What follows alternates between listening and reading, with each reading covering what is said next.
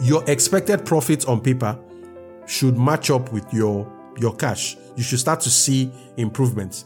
If there is still a gap, then we can almost conclusively say it can be one of several problems.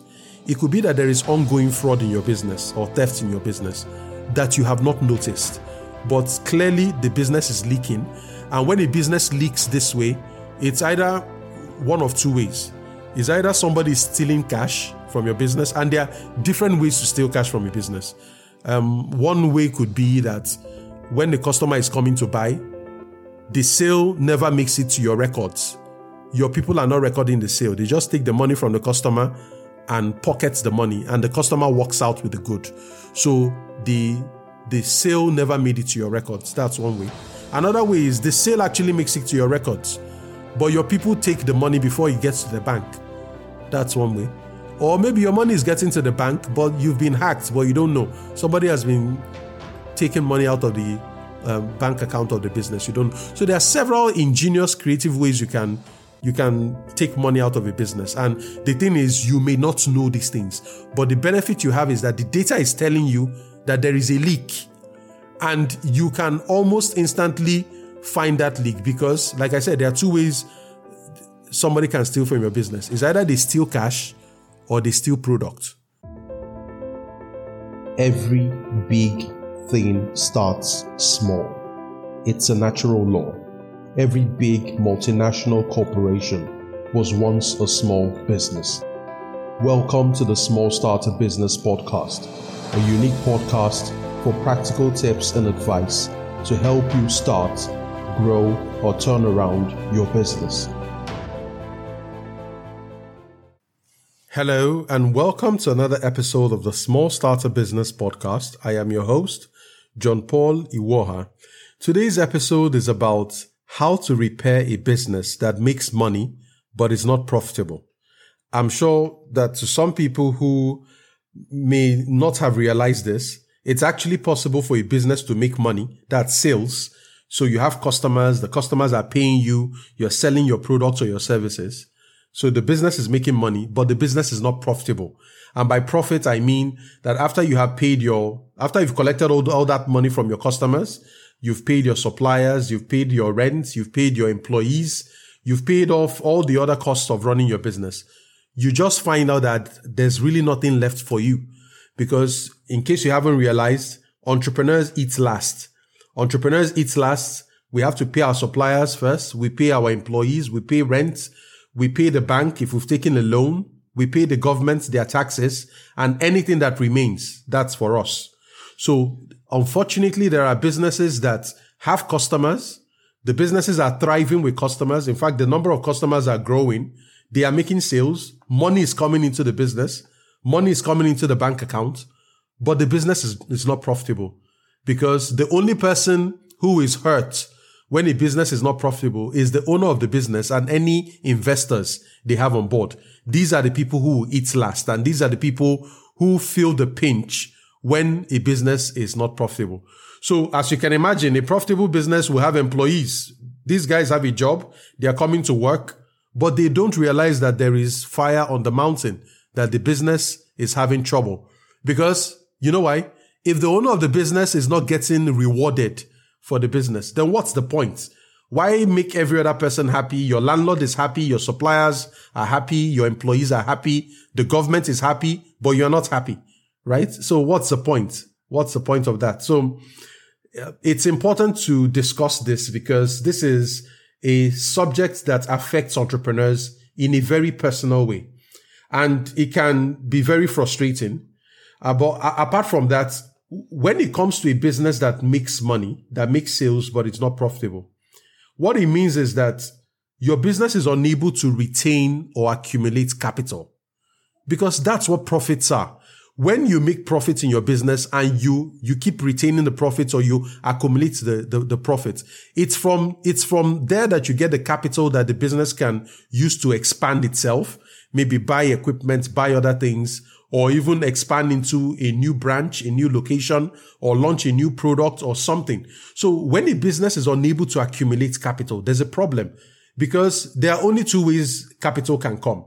It's either you accumulate capital from the profits you're making in the business or you keep raising money from the outside. You keep asking the bank for money. You keep asking investors for money. Unfortunately, raising money from the outside is not sustainable in the long term. The bank will want its money back.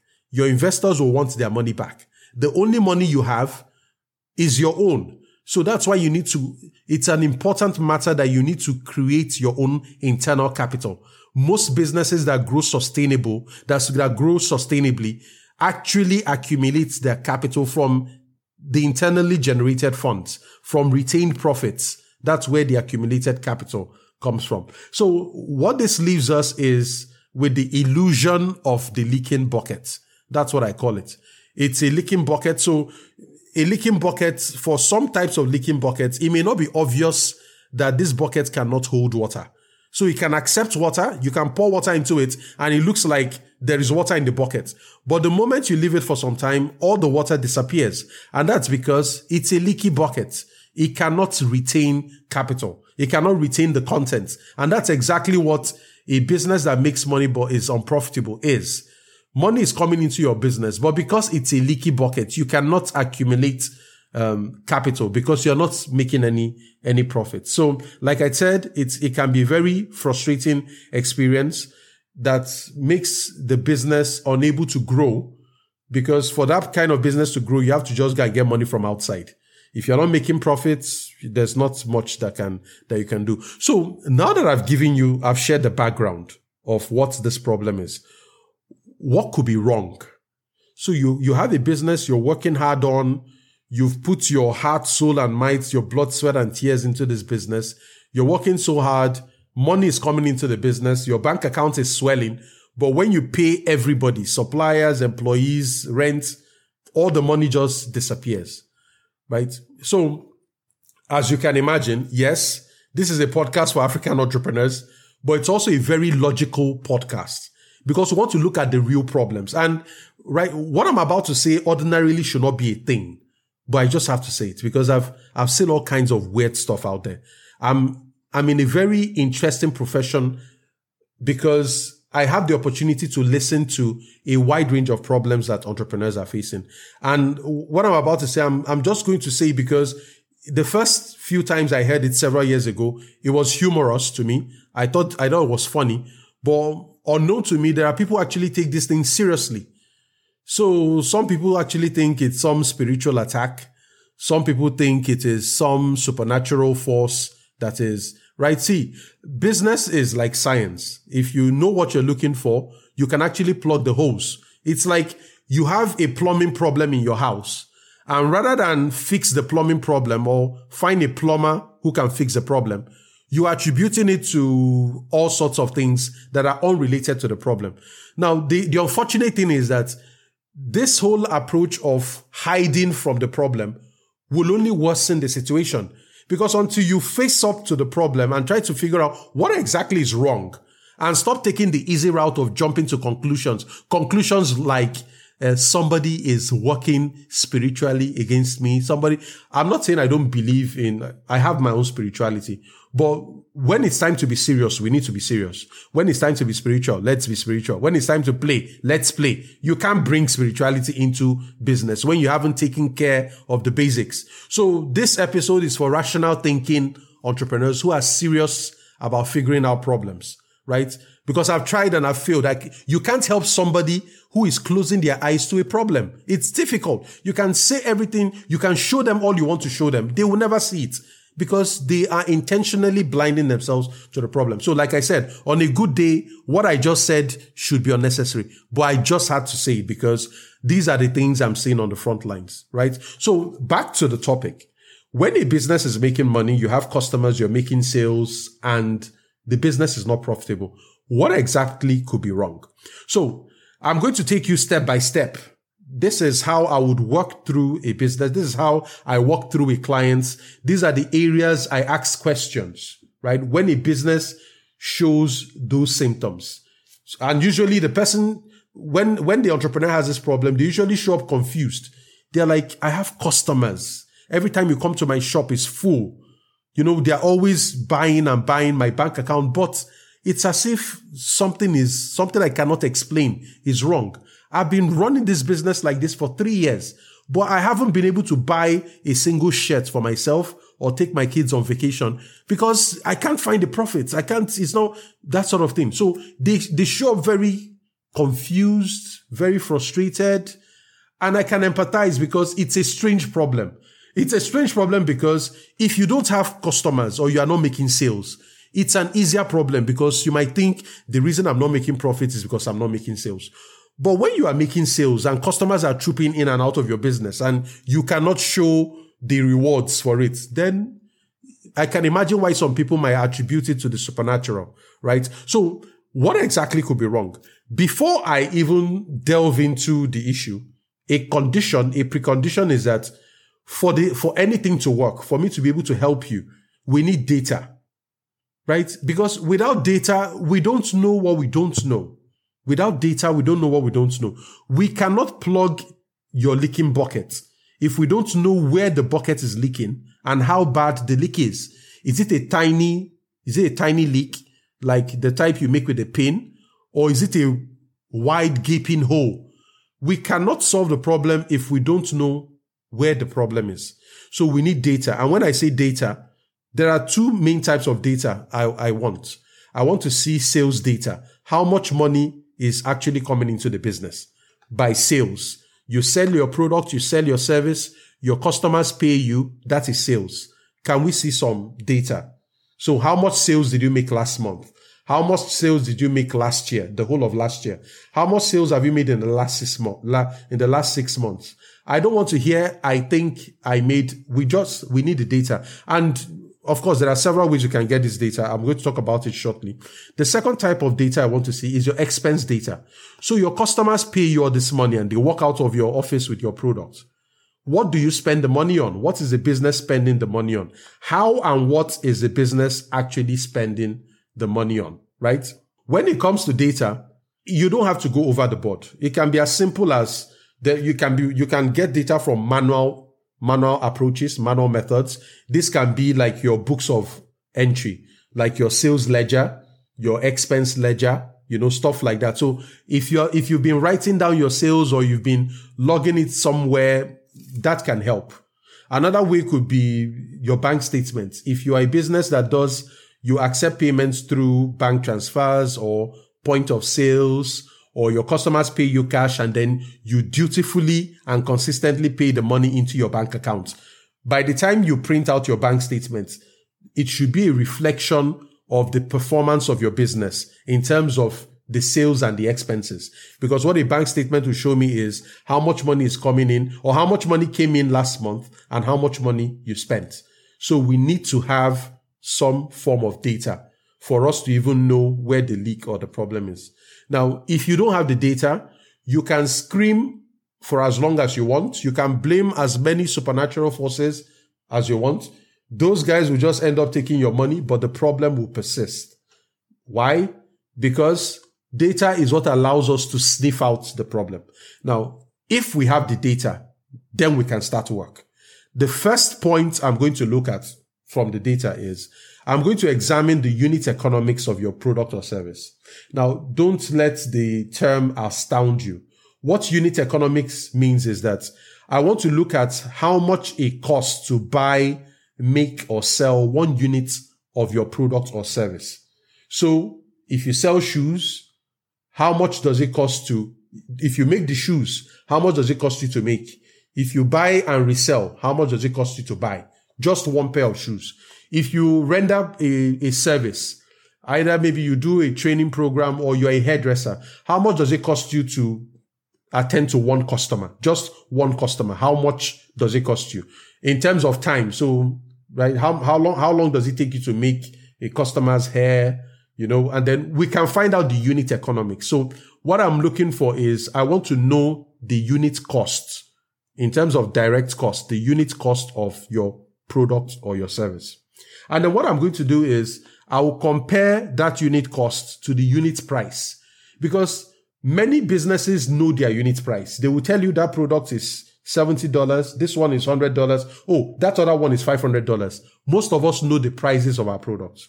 But what I find is that many entrepreneurs don't know the unit cost or they think they know. So for example, they may think they know how much they bought the product, but that may not just be all because the direct cost is how much it costs you to buy the product or make the product and then sell the product.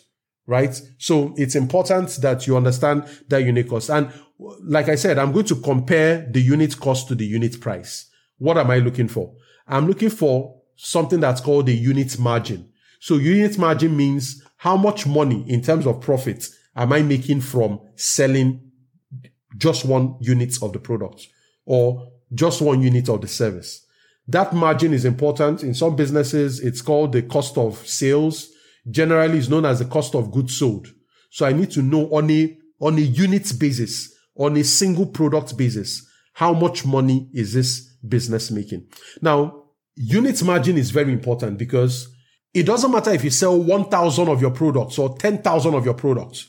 The basic unit of your sales is one product.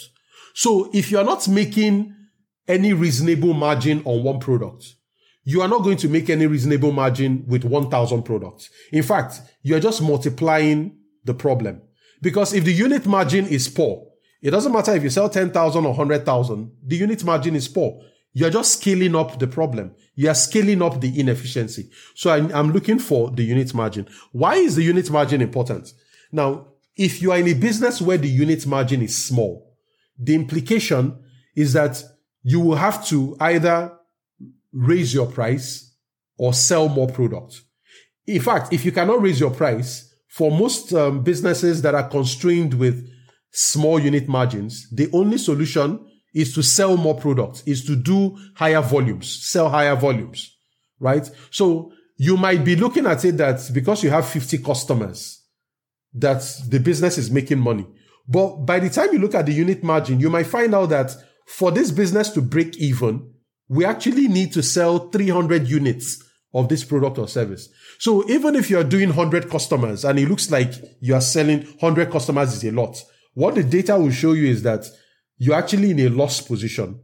To, to even smell profits, you need to sell at least 300. So unit margin is very important. Now, having said this, when I say small unit margin, it is, it's a, re- it's a relative term. And, and here's what I mean. There are some businesses where you look at the unit margin and the unit margin is 60%, right? So you're making for every product that you sell, let's say the product is worth um, $10. For every product that you sell, you're making $6. That's the unit margin in terms of the gross uh, profits that you're looking at. You're making $6 for every $10 that you sell. You might look at that kind of business and say, wow, that's a high margin. Yes, it may be a high margin. But th- there may also be another business that sells to big companies. And this guy only sell, he's selling a service and the cost of that service is $1 million. $1 million. But his margin on that $1 million is, is small. It's just 5%. 5% on $1 million is $50,000. That is the amount of money that some businesses make in a month or even a year. Right? So the margin is, is relative. That term is relative. You may have a small margin, but if the size of the order is large, a small margin might be a solid deal. If you're making 1% on $1 billion, that's a lot of money, right? So it, that's an important thing for you to, for you to keep in mind. So having said this, if I look at the margin and I'll see the margin and, um, depending on what the margin tells me, the next thing I'm going to look at is your pricing. I'm going to examine your pricing. And, and the reason why your pricing is important is that your pricing is the ceiling of your unit economics. So your unit economics is about how much are you selling this product for, the unit price, and what is the cost of the product. So let's look at the ceiling first. And the reason why your pricing is important is if you can, if you can raise your price, you can improve your, the profitability position of your business, right? So what I look at when I look at raising prices, and I've, I've done previous episodes on pricing, you can't just willy nilly raise your price because that might just, that's just a wish um, prices do not exist in isolation. Your pricing is always relative because Every time a customer wants to buy from you, the moment they see your price, that's an important piece of information that they use in their heads to compare with other businesses that sell that same thing you're selling. So the more identical your product is with other your with your competitors, the more likely your customers are going to place a huge importance on the the differential, the difference in, in, in your pricing. So the question I want to ask is, does your pricing reflect your competitive strategy? And for me, that's like the, the most important external influence on the pricing of a product. How much are your customers charging and what is your relationship to that landscape? So when I say competitive strategy, um, if you've been listening to this podcast for some time, you will know that I have a principle, which is every um, customer is different. All your customers are not the same. That's a very important principle. All your customers are not the same. And when I say all your customers are not the same, how are you positioned in your market? Are you a premium product? So if your product is positioned as a premium product, what it means is that your price should be higher than your competition because you are providing extra value given what you sell. So is your competitive strategy to be a, to be a differentiated premium player? If that is what you are, then your pricing has to reflect it. So when I, when I compare your pricing to your competitors, your pricing should be higher. And why is it higher? Because you offer more. You offer more than your competitors offer. That's what you mean by premium pricing. If your competitive strategy is that you are a bargain, if you are, you are a bargain player. So by bargain player is you are targeting um, consumers or customers that are sensitive around pricing. So what that means is if that is your competitive strategy, then your price should match or beat the competition. That's how it should work. Your price should match or beat your, your competition. And if you have a product range, is the pricing optimized for your business, for your kind of business? That's a very important consideration if you have a product range, is the pricing optimized for, for your business? So pricing, I'm going to look at the pricing depending on the kind of business you have, depending on the kind of products and services that you have. It will be an important consideration. Um, as I look at your, as I look at um, your business and the, the situation of your unit economics. The next thing I'm going to look at is to examine your sales volume. And this is very important. So your, your sales volume, when I talk about sales volume, what I mean is what is your average revenue per customer? Before I even look at average revenue per customer, now, when you talk about sales, there are two things that you need to consider. There's the price and there's the volume. So how much are you selling for? And how many of your products are you selling? So in terms of the, the volume, what I'm looking at is for the average customer, how, how many of your products do they buy? Or what's the volume that they do? And I, I can tell that by the average revenue per customer. If your customers are buying more, the average revenue per customer will be higher than a business where customers are not buying as much. So that's an important piece of information I want to look at. And based on what the data is telling me, the next question I want to, I want to answer is, how can you increase the average revenue per customer by increasing the order size? So order size means, let me give you an, an, an example. Let's go back to the shoe example. I'm a business, I sell shoes. I sell shoes for men and women, right? So a customer might come and just buy one pair of shoes. It might just be that based on the kind of shoes that I sell, most customers will buy just one pair. But what happens if I can increase it to two pairs on the average per customer? All of a sudden, my sales is going to experience a bump because I'm selling more, even though I've not changed my price because I'm selling more, my, my, my sales numbers will go up. So what are the interesting tactics you can use to increase the size of the average order of your customers in terms of the the number of products that they buy, the number of services, how can you make the average customer buy more? And there are a couple of ways you can bundle offers. Bundle offers means, if I use the shoe example, if I sell one pair of shoes for $100 and I set up an offer to say, one pair of shoes is $100. But if you're buying three pair of shoes, you can buy it for $250. Guess what? I have instantly created, I have instantly created an incentive for customers to want to buy more. Because if you're going to buy three pairs of shoes anyway, and that will cost you $300, you might as well just save $50 now if you buy three. So that's one way of influencing the order size. Another way will be to upsell.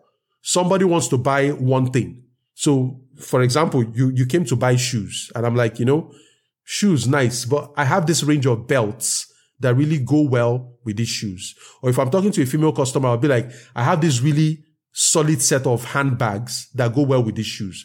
So the customer came to buy shoes, but they will walk out of my office with shoes and handbags. Why? Because I upsold them. I know that it's unlikely that the woman will wear just shoes alone. Most women will want to complement their shoes with a handbag or any other accessory. And by being able to upsell, I am increasing the average revenue I'm making per customer. Or I could cross sell, right? Maybe I'm selling shoes, but there might be an opportunity. I might have another business or another product that is unrelated to shoes, right? It can be something else, some offer that I, that I cross sell. That may be another way of increasing the average order per customer. So that is for increasing the average order per, per customer. Now, the other thing I can do is, besides increasing the average order per customer, besides increasing how much my customers buy when they buy, I can also, I can also work to increase the number of times they buy. So here's what I mean. If my average customer buys one pair of shoes in a year, so that's my average customer because I, I sell high end shoes. They buy my shoes, but they only buy it they only buy one pair of shoes once a year. If I can make them buy shoes two times a year, I would have improved my sales performance. But the thing now is, how do I influence them to buy, to come back and buy shoes, you know, two times instead of the normal ones that they buy without compromising the quality of my shoes or, or the value that they're getting? One way could be a, a loyalty program. You know, if you are able to refer a new customer to me, you get 20% off the next time you come to buy. So all of a sudden, there's an incentive for my customers to refer their colleagues at the office. You know, that this guy, he sells really solid shoes. That's why I get my stuff. Very solid guy. You know, here's his number, call him. And then just by referring that customer, the customer that referred is getting 20% off. So it's a way I'm influencing the frequency of purchase, right? And of course, there are other things, uh, subscriptions. Uh, businesses use uh, subscriptions these days to increase the frequency of sales. When somebody is subscribed to something, for example, a gym, I could have two options. I could say you can pay $20 per month for a gym membership. And I know you want to lose weight, you want to tone your muscles and all that. It costs $20 a month. You can pay $20 a month. So for a full year, if you pay every month, that's $240 for a full year. But guess what? If you're going to pay for one year in advance, you can actually pay $180. What that means is that you're saving yourself $60, right? So what this has done is, you know, there's a likelihood that the customer registers in January. They pay for January, pay for February. And we know what happens to people. People change their mind. People get distracted. People get, um, obsessed with their work or they move out or something. The customer may, might pay for January and February and may not pay for the rest of the year. And what that means is that I have lost that revenue for the rest of the year. But by introducing a subscription offer, I have locked in the customer for a full 12 months, right? Even though it's at a lower price, it is assured revenue. I am now, I am getting money I should have gotten in March, April, May, June, July, and for the rest of the year, I'm getting all that money up front. Why? Because I influence the frequency of purchase. This is a customer that would have been buying month, month by month. But now I increase the frequency by influencing the customer to buy for 12 months in advance. So these are things I'm going to look at as ways of improving the sales volume. Remember, Sales is about two things, your price and the volume. If you, if you can improve your price and your volume at the same time, you can grow your sales. If you can improve any of them, either sale, either price or volume, you can boost your sales. So these are some of the things I'm going to be looking at. And remember, it's not it's not a one size fits all. Depending on the business I'm talking to, the recommendations might be different. The, the things I'm going to ask them to do. So it's going to differ for, for, for different businesses, depending on the situation of the business, depending on what you sell, depending on your kind of industry, and particularly it depends on your, on your circumstances. So, so far, I've talked about um, of course, I started with we need data. So you have to sort, sort out your data. Without the data, we cannot find where the leak is coming from. And then I, I said the first thing I will do is to look at the unit economics. And then the second thing is to examine your pricing. And then the other thing is to um, examine your sales volume. The next thing I'm going to be looking at, which is usually very interesting for most businesses, is the cost side. And when I'm, when I talk about cost, I'm looking at the costs of running the business, the overheads, the indirect cost. So previously we've looked at a different kind of cost, which is the cost of buying, making or selling your product. Those are direct costs. They are tied to the individual product you're selling. You're not going to add the cost of your rent to the price of your one shoe. Even though, yes, you're going to consider it, but it's not a direct cost of the shoe. You're not going to include the salaries into the cost of the shoe right? Those are indirect costs. And those are the costs I want to talk about now. Your rent, salaries, and all the other unrelated costs of your business are known as overheads. That is what it costs you to run your business. They might be indirect costs. Buying fuel for your car is not a direct cost. I cannot, I cannot directly attribute it to the shoes you are selling. But you need fuel, you need fuel to run the generator, you need internet access, you need to pay salaries. The person at your front desk or your customer service person, I can't directly relate her salary or his salary to the cost of your shoes. So those are overheads. The cost of your manager's salary and all, all other things. The advertising you did on Facebook for your business. You advertised your business or you advertised your shoes, but I cannot really tie those costs directly to one single shoe. So all those things are overheads and those are the things I, I, I want to look at next. So what I want to do is now that we have the data, I want to look at the, um, I'm going to compare your major expenses as a percentage of your total sales. So what, um, how much money did you make last year in terms of sales? Let's imagine it's $100,000. What's the total amount you paid for salaries last, that same year? You see? So let's imagine you paid $20,000 that means your, your salaries are 20% of your sales. How much did you pay for rent? And, and what's the percentage when compared to your sales? How much did you pay for marketing? How much did you pay for transportation, for utilities, for lights and stuff like that? I'm going to look at all these, all these things. And what I'm really looking out for is I'm looking at the top three to, I'm looking at the top three or top five expenses. So as a percentage of your sales, which ones are the top three or the top five? Now, the reason why I'm looking at the top five is it's likely those are the areas where the leaks are coming from. I, am just, I'm prioritizing. If I don't have the, I, I don't have the time to be looking through every single thing, depending on the kind of engagement this is. So I'm going to prioritize. What are the top five overheads that are costing this business money? Is it your salaries? Is it your rent? Is it, you know, whatever these things are. And I'm going to investigate these things, right? And keep them on a watch list. Sometimes from experience, I'm going to share a couple of things that I find. Sometimes it may be that this business is, is trying to belong to a category that it doesn't have any business in. It doesn't have any business in. And what I mean is sometimes the rent is the culprit. You're making all these sales and everything. And the person who is really enjoying the benefits is your landlord because your rent is too expensive for the kind of business that you have. Or sorry, your rent is too expensive for the level of sales that you have. So what it means is that your sales are punching above their, their weight class. Your sales are not enough to afford you the kind of office you're using. Sometimes it's sales. Sometimes it's salaries. I find sometimes it's salaries. And, and they, they usually come in two ways. Is that it's, it's likely you've hired more people than you need or you're not paying, or you're paying them much more than your business can afford. So maybe you are, you are hiring people who you were desperate not to lose.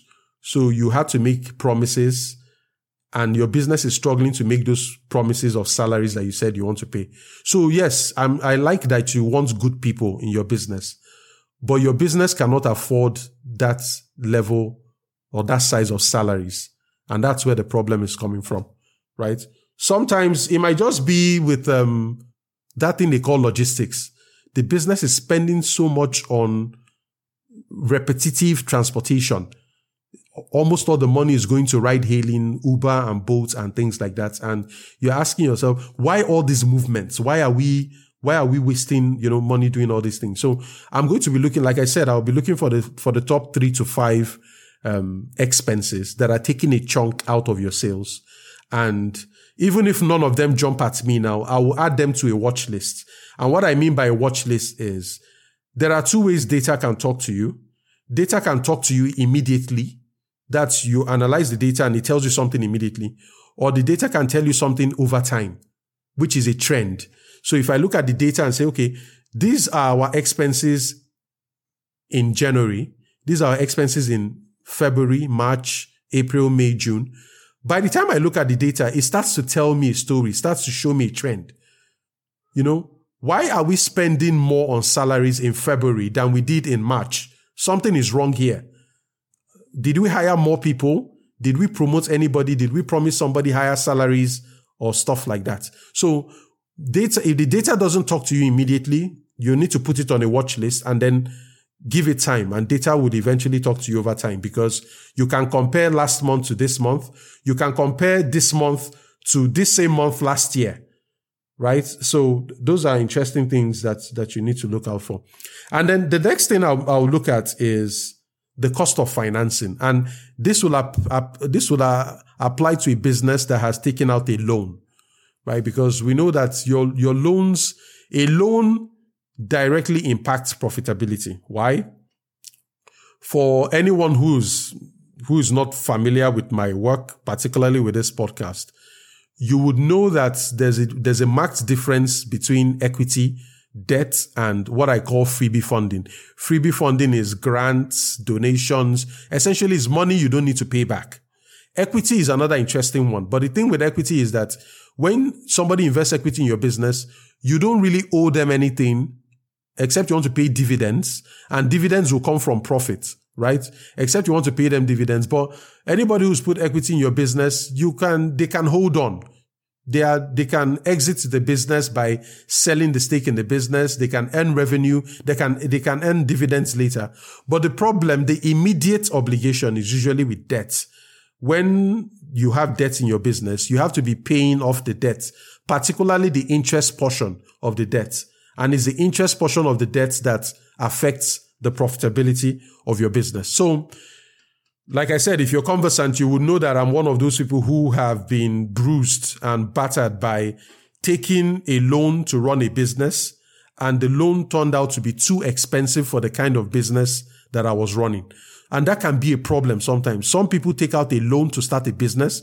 And you know the way it works. When you get the loan, it's a bulk sum. You get uh, $10,000 or $100,000 at once, the loan. You're very excited. So you, you go and get the office you know, that's where the problem usually starts. You might, because you have $100,000 or $500,000, you get an office space that, although you don't know, is above your weight class, right? You have money, so you spend, you buy cars, you buy equipment, you hire people and you, you make promises because you have money, that loan, you make, you make people big promises of salary. And then after you spent the money, it's now time for the business to start making money from customers. The customers are coming in, you're making sales, but the sales are not enough to pay off the interest on the loan you've taken. And that's because from the get go, you made some very poor choices and some poor decisions that put you in a position where the cost of running your business is higher than it should be. So it has an impact on your overheads. It also has an impact on the interest you're paying on the loan. So it can be an issue. And if you find that the interest that the loan is a problem, the financing is a problem, you need to con- you need to reconsider your financing options. And herein lies the conundrum.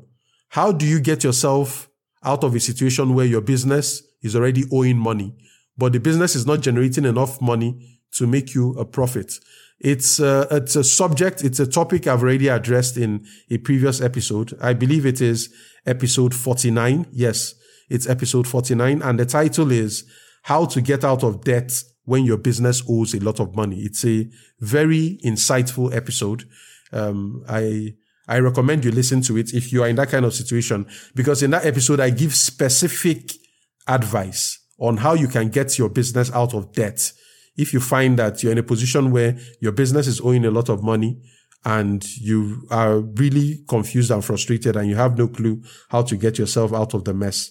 After financing, after that, if you've taken out a loan, if there's a loan in your business, the grand finale is to compare your expected profits to the actual cash. Because after we've looked at the data and we've seen all these things, we, we, we instantly should know where the gaps are where the problems are. Is it your overheads? Is it your unit economics? Is it your volume that's a problem? Is it your price? You know, all these things. So your expected profits on paper should match up with your, your cash. You should start to see improvements. If there is still a gap, then we can almost conclusively say it can be one of several problems. It could be that there is ongoing fraud in your business or theft in your business that you have not noticed but clearly the business is leaking. And when a business leaks this way, it's either one of two ways. It's either somebody is stealing cash from your business, and there are different ways to steal cash from your business. Um, one way could be that when the customer is coming to buy, the sale never makes it to your records. Your people are not recording the sale. They just take the money from the customer and pockets the money, and the customer walks out with the good. So the the sale never made it to your records. That's one way. Another way is the sale actually makes it to your records, but your people take the money before it gets to the bank. That's one way. Or maybe your money is getting to the bank, but you've been hacked, but you don't know. Somebody has been taking money out of the um, bank account of the business. You don't. So there are several ingenious, creative ways you can you can take money out of a business. And the thing is, you may not know these things, but the benefit you have is that the data is telling you that there is a leak and you can almost instantly find that leak because, like I said, there are two ways somebody can steal from your business. It's either they steal cash or they steal product. Or if you're in a service business, if there's no product, they can steal assets. That's they can steal your equipment or steal supplies or stuff like that. But when it comes to profitability, the two key ones we're looking at is it's either somebody stealing cash or somebody stealing your products. Because when somebody steals your products, your business will feel the impact of the cost of that product. But because that product was stolen, there will be no sales. And that's where the gaps are coming from. So that could be one way that uh, that can explain why your paper profit, your expected profit is not matching up what you're seeing. It could also be as a result of not collecting on debt. So you have customers that are still owing you and they haven't paid. So what it means is that you bought a product, you, you incurred costs for that product, you sold the product, but your business never got money for that product that you sold. So there will definitely be gaps in that way. Another way could be a cash flow related uh, problem, but that is beyond the scope of this um, conversation. I just, with this episode, I just wanted to give you a sense of the, the, the aspects of your business you need to pay attention to that would give you clues as to what is actually going wrong in your business. Because like I said, business is scientific. It, it's like science, right? Most times one plus one will give you two in business, right? And, and the detailed science of accounting explains it. The whole, um, um, double entry method and things like that. So a business is science. If one plus one is supposed to give you two, if one plus one is giving you anything less than two, the solution is to look at the data because the data will show you where things are, are going wrong. So at this point in the episode, let's recap. I started this episode by talking about the illusion of the leaking bucket. So the a leaking bucket might look might might be able to collect water. It collects water, but it cannot keep water. And that's exactly what happens to a business that makes money but is not profitable. What it means is that your business is making money, but your business cannot accumulate capital. And accumulated capital comes from retained profits. It's, it's the profits you're making that you retain, you accumulate over time. And then with that capital, you can use it to expand the business. You can use it to grow the business. You can pull out the money to reward yourself for a job well done. You can take that as a reward for the risk you took, you know. But if you're not seeing that profit, then there is a problem. And that is what I hope I've um, helped um, to throw some light on with this episode. And then the next thing I talked about is the, the different things that could be wrong.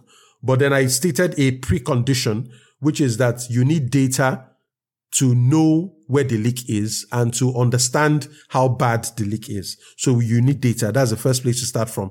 And then I said, once you have data, I would look at your unit economics. I'm looking at, I'm looking for your margin in terms of your unit margin because if your unit margin does not favor you, it doesn't matter how many units of your, of your product you sell. You are just magnifying the problem. So you start from the unit economics and then the next thing, depending on what the unit economics tells you, you can look at your pricing. And then I talked about pricing and I said, I will look at pricing from the perspective of the major, the most important external variable that would usually determine pricing, which is your competitive position relative to what your competitors are doing with their price. And then I talked about sales volume. I talked about ways you can improve sales volume. And then I talked about the cost of running the business, the overheads, which is often a problem with businesses sometimes. Well, because they are not paying attention to the data, a lot of the money that comes into the business from customers flows out of the business via expenses that are unnecessary, unwarranted, or wasteful right? So those are important things you need to look out for. And then I said, finally, I would compare the expected profit to the actual, actual cash that's going on. If there is still a gap, I mentioned a couple of things. There could be fraud, theft. It could be an issue of, um, um, poor receivables. You're not collecting on, on, on debts and stuff like that. So, at this point in the episode, a shout out to our, our, our partner Kuueza. Kuueza is a platform that is opening vistas, international opportunities for merchants who are, who have products to sell. You're in an African country, you're limited by your location, by your geography, you're limited by the kind of customers you can serve.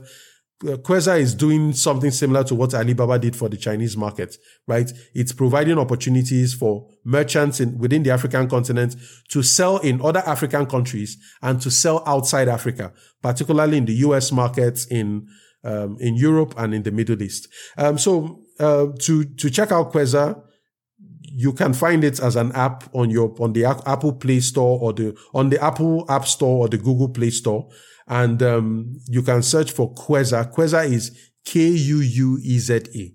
K U U E Z E. Kuueza Seller is the app for merchants, and then Kuueza User is the app for people who want to check out the range of products that are available on the platform. Now, before I, I round up this episode, there are four interesting things I need you to um, consider. The first is to join the Insiders program. What you have experienced in today's episode is a methodical way of assessing business problems and getting to a solution. This is the benefits that our insiders have. Insiders are entrepreneurs who are building businesses within and outside Africa. And we are a private and exclusive community. These are the people who have direct access to me. They can find solutions to their problems. They can improve themselves via training.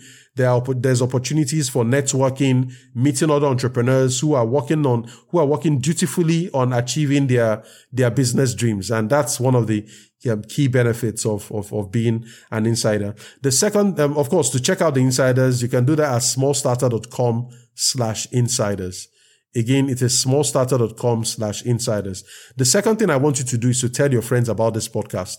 The quality of information you're getting on this podcast is practical, no frills. This is exactly what entrepreneurs are seeing on the front line. These are the basic frustrations. These are the mind numbing problems that entrepreneurs have to deal with. I can imagine what it feels like for somebody to be going through this sort of thing where your business is making money, but it's not profitable. I can imagine it's so frustrating. You want to pull out your hair, right? But from listening to this episode, you, I've given you directions. You now know what to look for. You now know that you can't just, um, attribute these problems to irrational things or supernatural stuff. It's actually within your control. It's actually within your, your power. All I've just done is to arm you with the right knowledge. And with this, you can start to find your way and dig yourself out of the hole. And um, so, of course, tell your friends about the podcast, about the Smallstarter Business Podcast. Let them go on Google and search for Smallstarter Business Podcast. And boom, we're right there at number one. They can subscribe and listen to our backlog of episodes. We cover a range of very interesting business problems, business challenges, and business topics. Um, the other thing I want you to consider is to give us a five star review. If you've been listening to this podcast, you love what you hear, you've been getting value on your app. I'm not sure what, what, whatever app you're using to, whatever app you're listening to this podcast on, on Spotify, uh, Deezer, um, Google Podcasts, Apple Podcasts. Look for the feature there that allows you to leave a five star review right? If if you're not ready for a five star review, you can wait until you you think we deserve it. But I think, um, given by the feedback, given uh, the feedback um, we've got from listeners, I am happy with the work we're doing, and um, I definitely look forward to providing more value as we go on. I'm available on social media. On Twitter, I am at JP underscore Iwuoha. On LinkedIn, I am John Paul Iwuoha. On YouTube, I am John Paul Iwuoha. And it would be nice to reach out. Let me know if you've learned something from this um, episode of the podcast and uh, let's connect. Until the very next episode, I, I want to challenge you to, I want to challenge you to embrace the logical first before you start to venture into the irrational. Entrepreneurship is a very practical endeavor Entrepreneurs are very practical people. We deal with the problems in front of us. We don't abandon it and start running to the hills to look for things that are unrelated to what we're going, to, what we're going through. As an entrepreneur, you have a problem, you roll up your sleeves and try to understand the problem. Solving the problem is a distant second because you cannot solve what you don't understand. And that's with understanding comes power. When you understand a problem, all of a sudden solving it is, it's natural. It's natural, but you need to learn to understand problems. Don't be scared of problems. Don't be intimidated by problems. And guess what? The better you are at problem solving, the more value you can create. And that's why people value experienced people. Experience comes from confronting problems and overcoming problems. But you will never overcome problems if you're always running away from your problems. So if there's any takeaway from this episode, be bold in front of your problems be curious to understand your problems and naturally you'll be able to overcome those problems. Until the very next episode, take care of yourself, uh, be safe. Cheers. Bye bye. I hope you enjoyed this episode of the Smallstarter Business Podcast.